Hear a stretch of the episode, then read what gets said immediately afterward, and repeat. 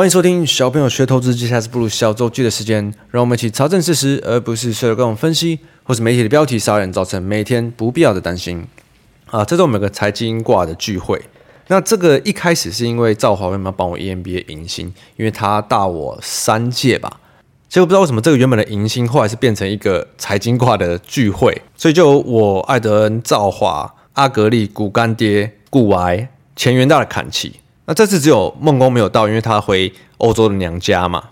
那后来好像就变成这是应该是会变成一个轮流办的一个活动吧。那我是在这一次的聚会有听到呃阿格力跟我分享呃有几个平台是怎么抽成的，我才最近才把这整个拼图凑起来。应该很多人都不知道呃我们现在常看到这些不管是线上课程啊，或者是呃。文章订阅或者 Podcast 订阅等等的这些平台，到底是怎么抽成的吧？那刚好趁机来跟大家分享一下，这也不是什么秘密吧？基本上如果我要去网络上查，或者是问有在做的人，应该都问得到。那我觉得网络上有一句很多人常讲的话，其实蛮好笑的。很多很爱酸的那种键盘侠，就很喜欢留这种。谁谁谁又出来开线上课程捞钱啊，或者开什么订阅啊，或者什么什么的，这种言论很多嘛。可是这些人八成不知道平台的抽成是怎么算的，因为如果他们知道平台的抽成怎么抽的话，他们会骂的就是平台了。像是线上课程平台，PressPlay 啊、好好啊、Ascend Knowledge 这种等等的，我们这几年不是看到很多这种线上课程在出来嘛？他们的服务包括基本上就是帮你。制作整个拍摄的过程，可能从课程的大纲都会帮你整理，帮你拍摄，进而再帮你拍好和宣传的一条龙服务嘛。如果你要用社群平台的话，你一定有被打过，呃，艾丽莎莎的线上课程啊，或者是九妹的地产课程，或者像是各种的投资相关的这种线上课程嘛。那这种平台基本上它的抽成就是五成，而如果你是比较没有名的、没有流量的人，可能抽你六成。啊，比较谈比较好，可能也是四成，所以他基本上就是会抽一半的钱走。那如果是说是像做 App 的，像我下下礼拜要出的放风筝这个选股 App，基本上 CMoney 抽成就是六成。那因为他们出工程师，他帮你把你想要的 idea 选股的条件，这个我也了解。因为本身如果你要养一个工程师，或是有一个工程师团队去帮你做出一支 App，这个成本也是极高的。我记得最一开始，我跟艾伦有去了解过，我们那时候还笑想想要自己找一个工程师来做这件事。后来发觉这个成本真的不是盖的。那有机会我再跟大家分享细节。所以 App 的话，基本上营收也是被抽大概六成。好，那再比较少的有什么？呃，像是平台上上架的订阅，例如我们举例说，像是我们的第二季的 Podcast。这个 Apple 的平台，它就会抽三成。最近听到真的比较少的，应该就是像 PressPlay 这种文章的订阅吧。这个 PressPlay 好像只抽两成而已。可基本上真的就是从平台上的这种内容产生，如果是以平台推出的话，那平台他们做的越多，他们的抽成数就从六成到两三成不等。我光是听说去年 PressPlay 线上课程的抽成加文章订阅的抽成的总营收。就大概十亿上下左右了，那这也不是秘密，因为 PressPlay 已经在申请上新贵了。那这个之后就变成公开资讯，所以如果哪天你听到有朋友在算某某网红，呃，一堂课卖多少钱，卖了几套，赚很多钱呢的这种算法，你可以跟他说，你真的很无知诶，你不知道赚最多的其实平台吗？因为我觉得我很早期就知道，不管是做什么生意，最终就是品牌跟平台是拿最多利益的嘛。对，如果你是代工的，或者你是做加盟别人的，那一样，你就是都要把你很多利益的部分分给品牌跟平台。不得不说，我觉得呃，这些在过去几年把平台做起来的创业家真的都很厉害哦。因为做平台，基本上你一定要砸资本，那你砸这些钱，大部分应该都是靠募资而来做成的。那募资的手段就有点像是背水一战嘛，因为你是拿大家的钱在做这件事情。那不做起来的话，你也相对比较难有下次机会嘛，所以我由衷的佩服，我觉得这些创业家真的超强。我前阵去参加一个呃 AAMA 一个叫创业者平台的说明会，那这边就是聚集了很多这种创业家，那他他们可能会可以一起讨论他们现在面临到问题啊，跟共享一些资源。那这就是题外话了。我今天刚好提到平台抽成这件事，应该也可以算是帮我自己接下来要推出的 App 打个预防针吧。因为我的放风筝选股要是在下下周会正式开卖嘛。一开始这个最最优惠的 VIP 订阅价格是只有之前填过问卷的人可以拿到的。那所以 C Money 有多给我一周，从今天到下周为止，让呃还没有填过问卷的人可以填一下问卷。那反正这个问卷填了也不代表你之后一定要订阅，所以我觉得也可以先填着，没关系。那我自己设计这个 App 的主轴，除了是可以做这个心理测验，测出你自己适合哪一种的市场人格。那我觉得更是在人格的分裂里面的策略，是可以帮你找到这这个人格到底适合哪一些标的。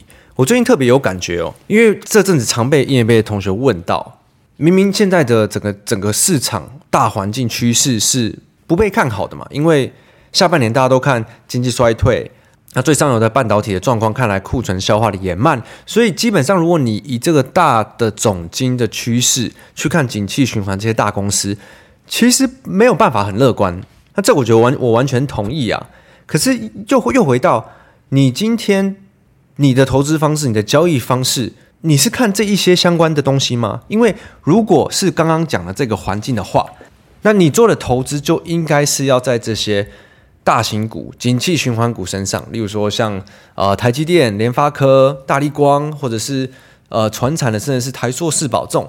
如果你都是买这种东西，那我觉得。讲刚刚这些东西，那你去觉得啊，现在现在你不想太积极，你想要等有更不好的时候再慢慢的买，我觉得这样是非常合理的。但如果你今天看的是中小型的股票，对，你看的是呃我们台股今年为止很红的储能、AI、军工的东西，对，那如果在美国美国你是看 Microsoft、NVIDIA，如果你买的是这些东西，那我觉得又跟这些。大总经的题材适合的标的又是不一样的嘛，所以我觉得，与其说是人们在市场里找不到适合自己的操作方式，更多时候或者是他们没有搞清楚哪一些投资标的、哪一些交易标的才是适合他们自己的人格、自己的策略去做的。那就像是我最近回答也常回答到，很多外资，像我们在呃第二季，我最近跟艾登在看盘逻辑讲的。很多大外资，他们就是做这种景气循环、大股票、大环境的，所以他们的大钱不会动。可是也有一些很厉害的外资，专门在买中小型的成长股。这个我之前在上呃上班经济学、下班经济学 有分享过吗。他们就是看这种高度成长的公司，那它正在成长期，正在扩张，正在市场上获取更多的市占率。这种时候，就算是整体景气、整体。经济不好，可是他们还是在高速成长的。那这种，如果你又是买的是这种公司，是不是跟这种大环境又又没有什么关联的呢？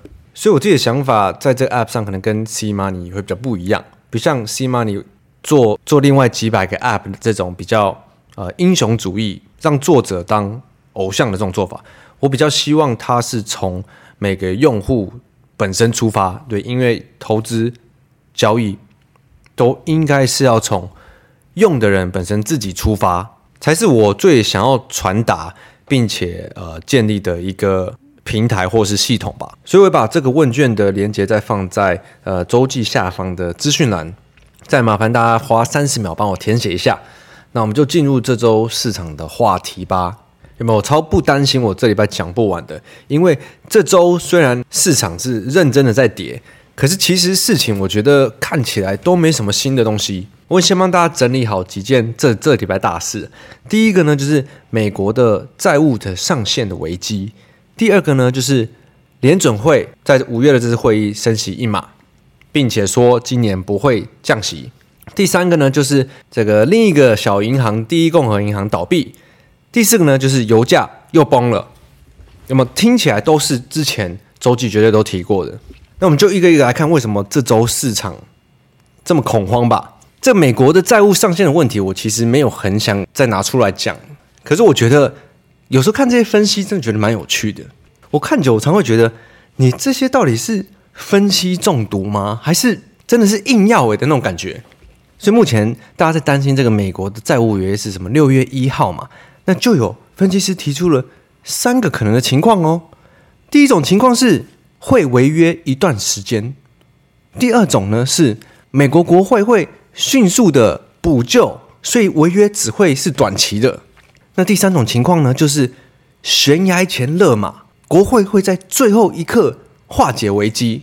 那他的报告里还要指出哦，这种状况的话是第一种最糟哦，因为第一种是违约一段时间，可是呢，这三种都会对美国经济带来很大的冲击。那如果是第一个的话，美股还有可能会崩跌四十五趴哦，跟呃等等以下种种因素我就不赘述，不赘述了。你不觉得这个分析有讲跟没讲一样吗？这就好像我说明天的状况会有三种情况哦。第一种是晴天，第二种是阴天，第三种是雨天。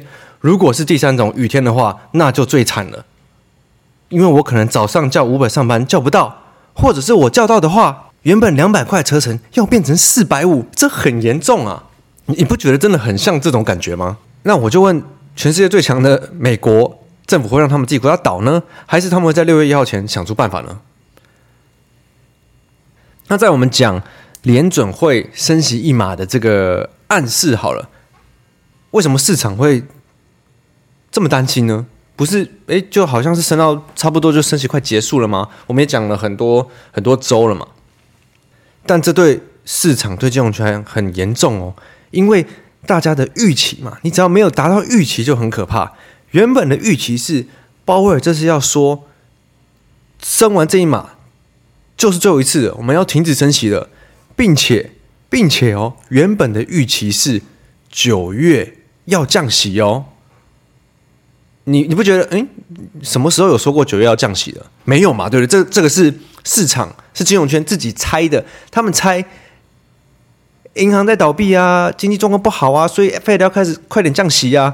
可是有没有发现，每一次鲍威尔出来说话，都说今年不会降息，今年不会降息。那或许有可能会嘛？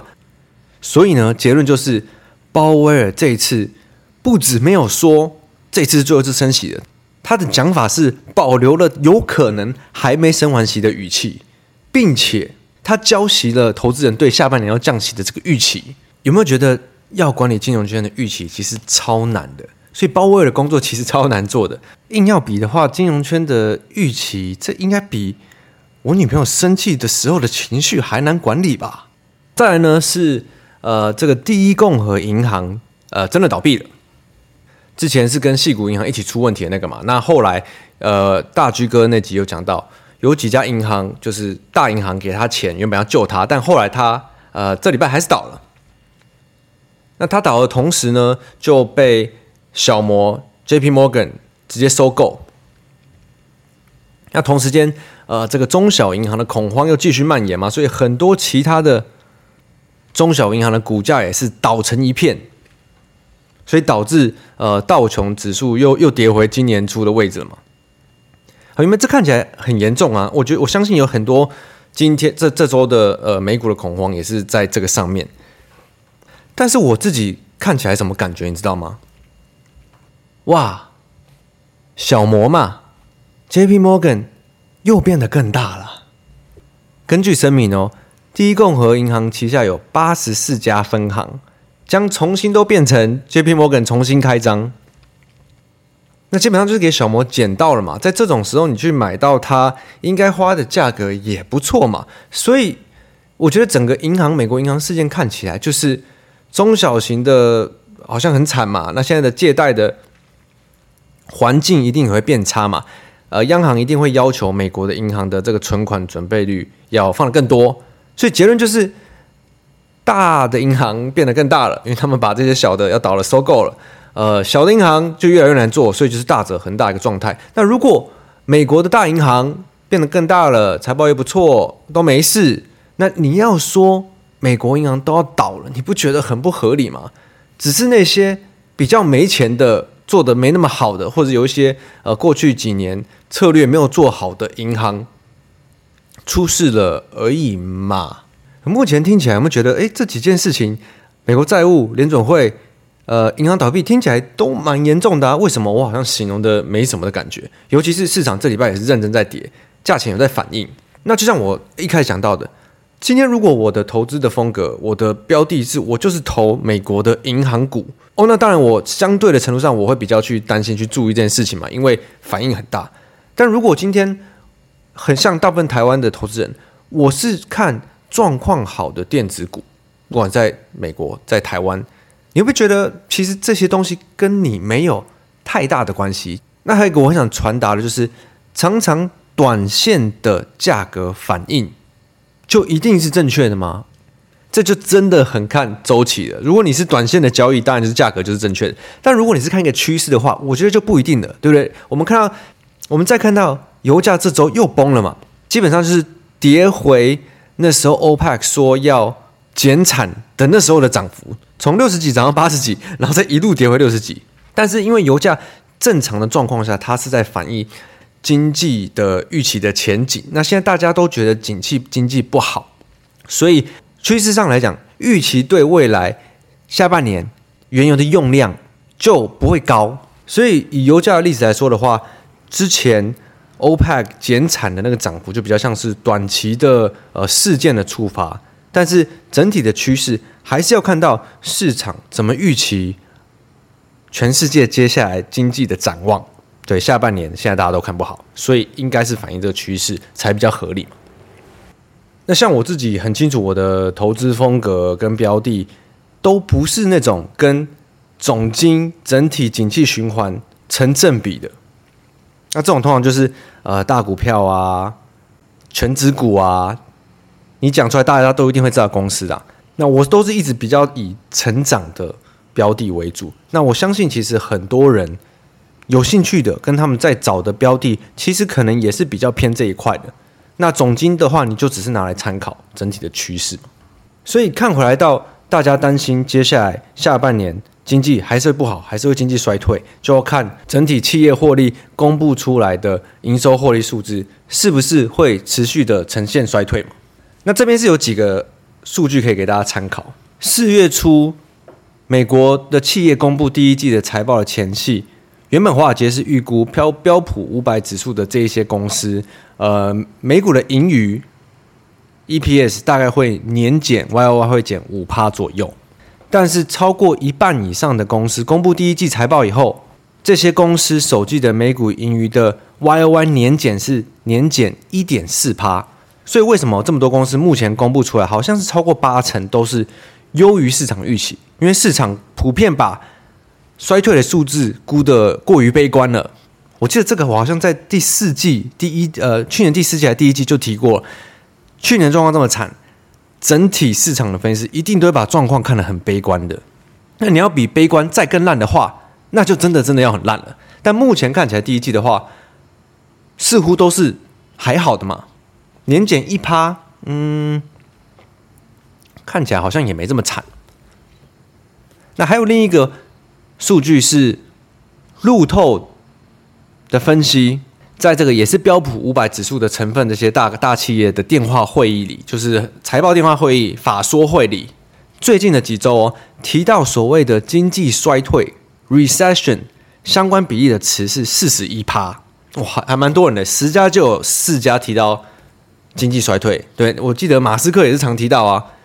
可是如果我们跟可是，如果我们跟去年第二季的时候比的话，当时公布财报的时候，电话会议里提到经济衰退的相对的词的比例是五十九趴，所以某种程度上是企业来讲的话，整体看起来今年的现在没有去年的第二季悲观喽。